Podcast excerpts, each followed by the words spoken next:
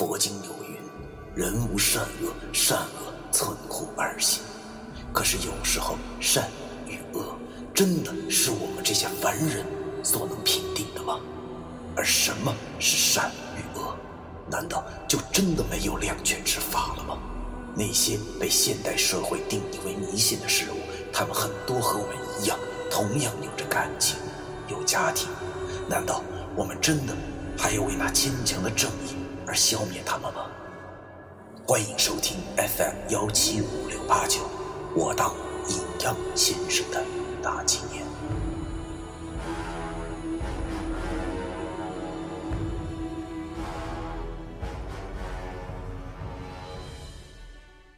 第二百五十四章，两个雕像。直到那天，我发现，原来这地府并不是像以前《西游记》里演的那样黑咕隆咚的，几块黑布背景搞定。相反的，这里除了奈何桥那块，并不是黑天，只不过永远都是灰蒙蒙的罢了。我和李由走进了城门，和我所想的不一样，站岗的鬼差是有，但是不会拦着你询问，因为。这是鬼才能到的地方嘛？而且，历史上闯入这里的人呢，又屈指可数。而哥们儿，我这一身耐克的行头，从里到外都找不出一点不像鬼来。所以，我们很是飘逸的就走到了城中。这路旁啊，也有行人，啊，不是行鬼。街道上也有车，只不过一切都是那样的安静。车是纸做的车。鬼也像纸做的一般，身上所穿的不是黑就是白，偶尔能看见几个身穿红色或者蓝色衣服的，而且扭着屁股走道的，那一定是真正的纸人。这种纸人啊，曾经在李由办阴婚的时候就已经见过了。他们都一声不吭的，而且大多面无表情，似乎人世间的那些喜怒情绪全部已经不在，只是希望能在此。清心寡欲的过活，整条街道静得可怕。李瑶在我身边小声的对我说：“哎，我也不知道这里为啥是这样，不过似乎已经是一种习惯了吧。这里的鬼很好，不管生前如何，但是只要住在丰都中，就不会再有争吵和猜疑。大家平时都是这样相敬如宾的。”我望了望四周。果然有别于凡间呢。不过想想，这好像是他妈废话。我心里想着，眼见反正都到这儿了，就先找个落脚的地方，然后再慢慢打听关押九叔的地点吧。于是我便对李由说道：“我说李哥哥呀，咱还是先找个地方落脚成吗？哎，对了，你知道这哪有卖烟的吗？我都要憋疯了。”李由想了想后。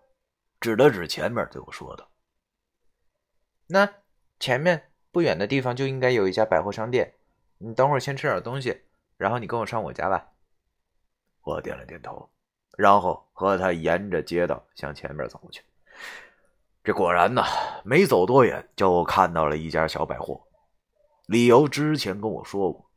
虽然阴间和阳间一样，也是在不停的发展，但是由于某种关系，始终要落后于阳间大概五十年左右，所以下边的超市还称作小百货阶段呢。这小百货的货源呢，当然是那些鬼了。有很多鬼呢，逢节日什么的收到后人的祭品，但是呢又吃不完，所以便卖给这种小百货赚点钱。要我说。让我两天不吃饭行，但是让我两天不抽烟，我估计都得抽过去。这自从到下边以来啊，这烟早就抽完了。这些天我一直在这硬挺着呢，现在见着烟的估计都比见着大爷还亲。我俩走进了这家小百货，别说，香烛纸张一应俱全，货架子上成捆成捆的桃子糕，好像都漏了一层的灰了。也真怀疑这种东西到底有没有人买。店里的生意呢，好像挺冷清。想想也是，一般来说，鬼是很少买这些的。你想啊，这人死后，就连吃口饭都只成了一种兴趣。可见这生意惨淡的原因呐。我没想那么多，因为我看见了那面无表情的店老板身后货架子上摆了一整排的烟。他大爷的，这一下我可掏上了，因为我看见那烟中有不少已经在阳间都绝版了的，包括那传说中三块钱一包的校园中华，嗯，吉庆啊。想当年啊，哥们儿，我学抽烟还是用这烟学的呢。学校小卖部里，无良老板拆开卖的，五毛钱两根啊！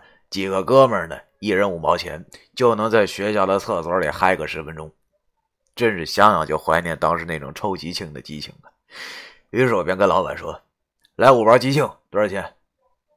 那老板面无表情的对我说：“一百五十一。”一包竟然要三十亿！你他妈怎么不去抢啊？想想我兜里的银子貌似不够，我便有些急了。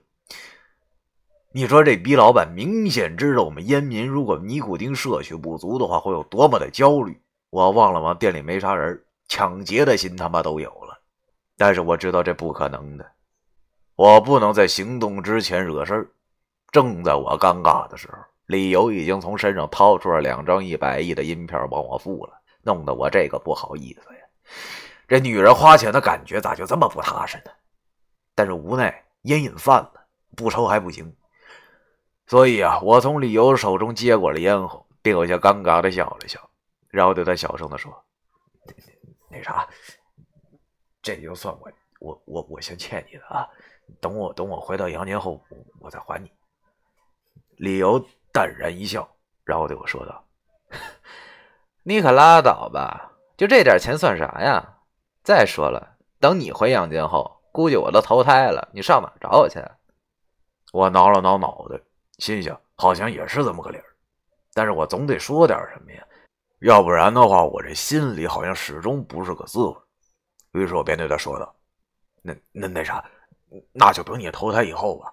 如果你能记得我，或者我能找着你，我就一定还你。”李由听我这么一说，竟然扑哧一下乐了，他对我说道。得了吧你，你赶紧打住啊！你说你，你为啥老是觉得你欠着别人的呢？你有没有想过，你曾经帮了我那么大的忙，这点不算回报的回报，你怎么还跟受不起似的？我苦笑了一下，没说话，心中想着：上哪知道去？估计哥们这好像天生就是这命吧。大爷的，就连我自己都讨厌我这性格。走在街上。我叼了根烟，深吸一口，操，就是这么舒服，整个人呢，顿时就已经跟活过来了似的。我心里想了想，似乎这笑话并不好笑。随后，李悠悠又带我去了一家名为“有朋小吃”的小饭馆，阴间没有热食，只有些冷的糕点、米饭之类，反正根本就不饿啊，也就没有在乎了。要了两碗到头饭。还有一炉巴兰香后，吃到嘴里啥味儿都没有，就跟嚼蜡似的。倒是那香还真不错，成了鬼以后啊，可以吸香，吸完了以后，精神呢顿时饱满了许多。吃完了饭，李由又带我向他家走去。在路上，他对我说道：“啊，还好我没去投胎，要不然这房子啊就消失了。”他说这话的时候，我没怎么注意听。我的注意力啊，全被前面广场上那两座雕像给吸引了。要说这可真是名副其实的鬼地方啊！就连个街边的广告都那么的怪异。明明是个广场啊，但是四周却围了一圈的铁栏杆啊！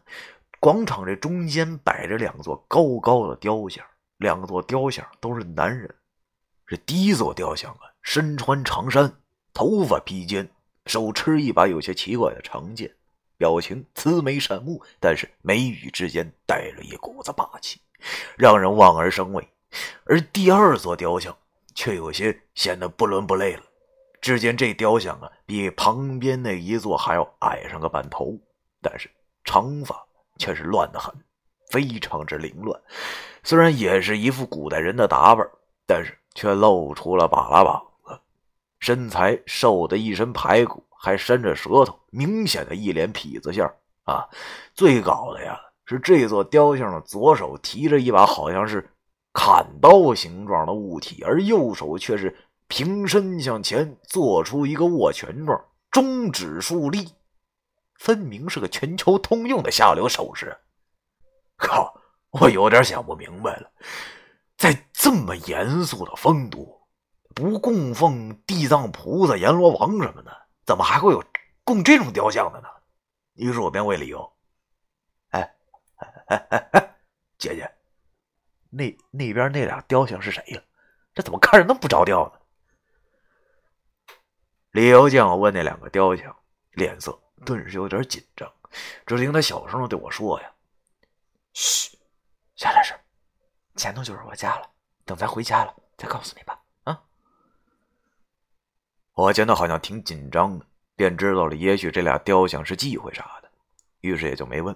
和他走了一段路后，拐进了一个胡同里，一排排的白色房子出现了。李又把我领到了一栋比较豪华一些的白房子前，对我笑着说道：“到了，这就是我家。”我望着这房子，心中感叹道：“这真是有钱人死后都有钱呐！没想到李公当初选的那块墓地，在地府居然是……”这么的气派啊！这二层小楼明显比旁边那些平房要高级的很多呀。当初他老人家那几十万花的，这也算是值了。想到了这里，我便和李由进了房子里。这房子很宽敞，虽然摆设款式旧了一些，但是不影响大局。我俩坐在沙发上，我便问他：“可以呀，格格，您这家不错呀。哎，对了。”你刚才为啥要紧张啊？那俩雕像到底怎么回事？李由望着我，然后对我笑着说：“哼刚才那俩雕像啊，可不是随便说的。对了，你也是坐火车来的吧？一定看了半部多的小册子了，对不对？”我点了点头，对他说道：“是啊，看过了。怎么了？”李由笑了一下，然后对我说道：“那那俩雕像啊，其实就是东华帝君和小银龙的雕像。”啥？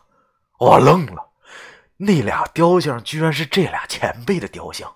可是想想也不对呀，这俩人明明就是地府的大仇人呢，哪有为仇人立雕像的道理啊？这不二吗？当时我正当我想不透的时候，李由便告诉我这广场雕像的由来。原来呀，自古以来大闹地府的只有三位，这三位都是地府的大仇人。为了让地府官员忘记这一耻辱，所以阎王啊才会下令为其塑造雕像。只不过这第一位大闹地府的是大师兄，整个地府那没人敢惹，所以才没有其雕像。所以雕像只有俩，而这雕像在广场啊也是有寓意的。那高高的铁栏杆就象征着监狱，阎王的意思呢是要永远关着他俩。靠，我算是明白了，这明显是弱者的表现嘛。想不到这地府还他妈挺记仇的啊！于是我便问他：“不是，可可是这好像明显起了反效果嘛？就中间那竖中指那个古代的那个什么小银龙吧？是不是就是他？那造型不是很明显的在反地府吗？”第二百五十四章完。